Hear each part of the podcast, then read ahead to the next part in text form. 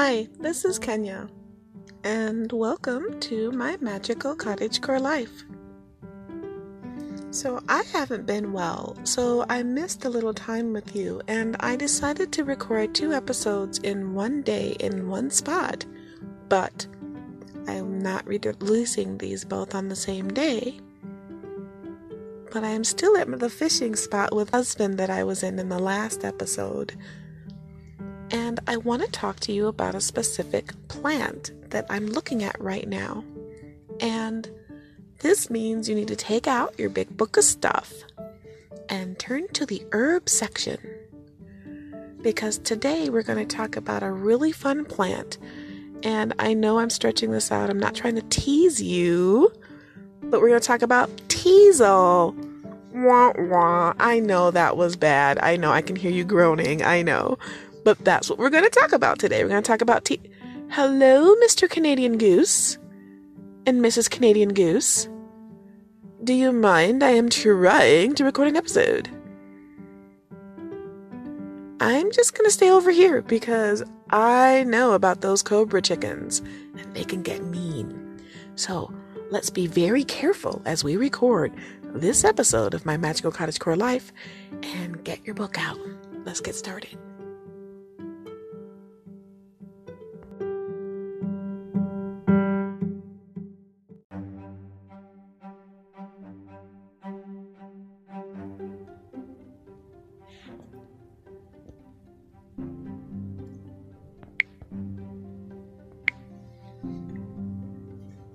So, depending on whether or not you really are in a prairie area and you are paying attention to the side of the road, sometimes you'll see these weird flowers, or rather, they don't really look like flowers, but they are.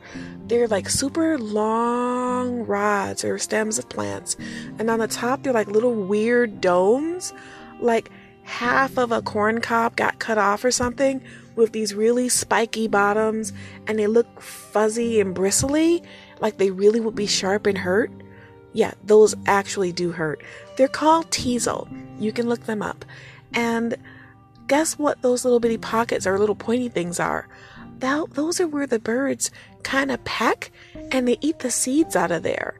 So teasel's really good for that. It does actually serve a purpose. But you know what else teasel is really good for? And and for those of you who actually spin wool, you'll love this part.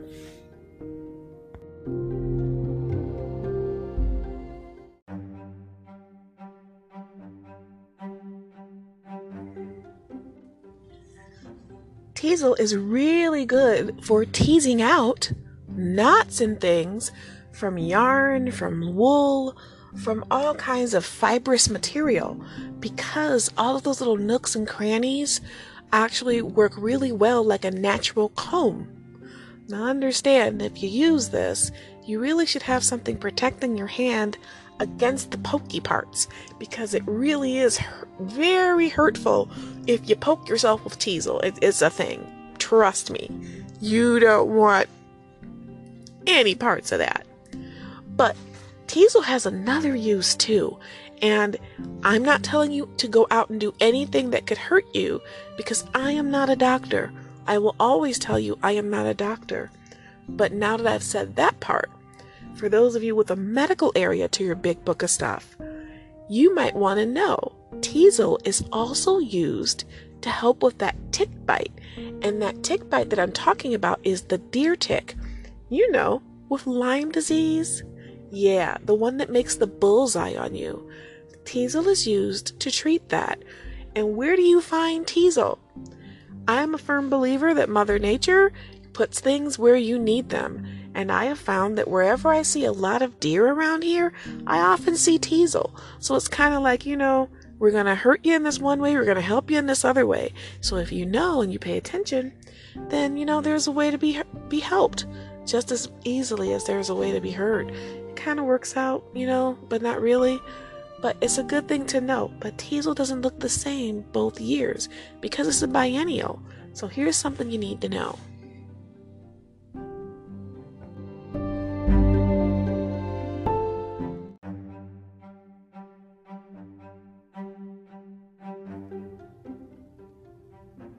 So the first year for Teasel, it's not going to look like what you think it would. It's going to be really short and really small. It's going to have like this little bitty floret kind of thing, a little bitty round short stuff thing, um, a little clump.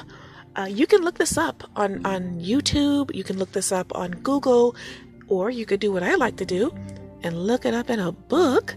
That there's always that kind of field guide but you can see what it looks like the first year, and then you can see what it looks like the second year. Those are two very different pictures, and I think you'll really enjoy being able to identify both. But don't ever try to put anything in your mouth or anything else unless you're really sure of what it is. Please don't put teasel in your mouth. Number one, you can hurt yourself, and number two, it's kind of pokey if you do it the second year. Um, that may not be a good time. So, yeah, don't do that. And you know, it's generally a rule not to run around the woods and the forest grabbing things with grabby hands and putting them into your mouthy mouths and chewing on them with with yummy yums and all of a sudden and you're poisoned. Don't do that. Don't do that. I am not encouraging you to do that. But what I am encouraging you to do is maybe walk a few steps outside into an area that would be a little bit less than than citified and find these places where you can find not just teasel, but other things. It could be anything like burdock, it could be dandelion, but dandelion in the city does not always look the same as dandelion in the country. You'll find that out as you get outside. There's so much for you to see out there. And teasel is just one of those things that you drive down the highway in Michigan and you may see on the side of the road and you say to yourself, What is that thing? It looks like a little weird bullet shaped plant, but what is it for? What does it do? Why is it there? And why is it so funny looking? You know, as you go forward and learn more plant names, you'll find that your life is enriched because you won't just see grass, you won't just see weeds, you won't just see trees. You'll begin to see, oh, that's Staghorn sumac, or oh, that's poison sumac, or oh, that's not just a pine tree, that's white pine, or that's a fir tree, or that's a hemlock, or that's an arborvitae, or excuse me, arborvitae. So you know you can do all these things little by little. It doesn't have to be all at once. You don't have to press yourself. But we always can take time to maybe learn one little plant at a time. Maybe take one picture of one little plant at a time every time you go out and look it up a little bit. And you'll get so much enrichment from that. Hmm, I guess there's one more thing.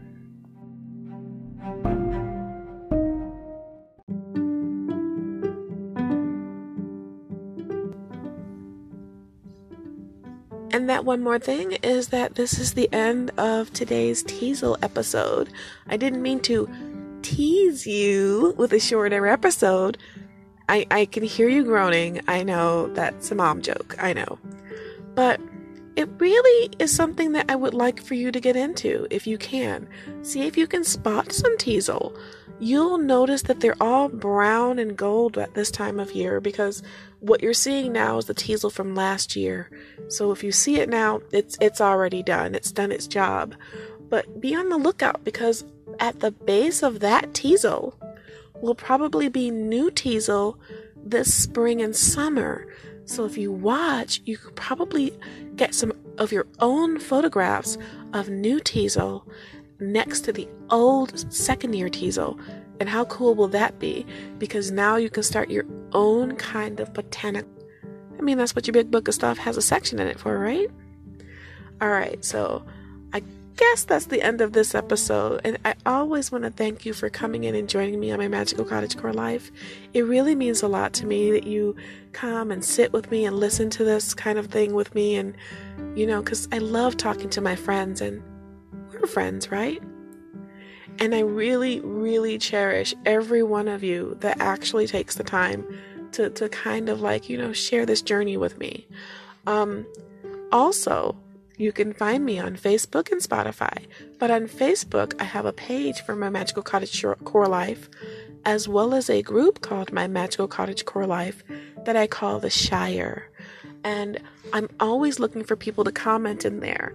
It's kind of new, you know, people are still a little shy, but if you have some stories about teasel or other plants that you found out, you know, interesting things about, or quote unquote weeds you've seen and you got motivated to find out more about, and you'd like to share that story or those photos, please feel free to share in there. I'd love to see them.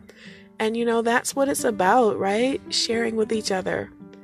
So thank you so much for listening, and I will see you next time here on My Magical Cottagecore Life.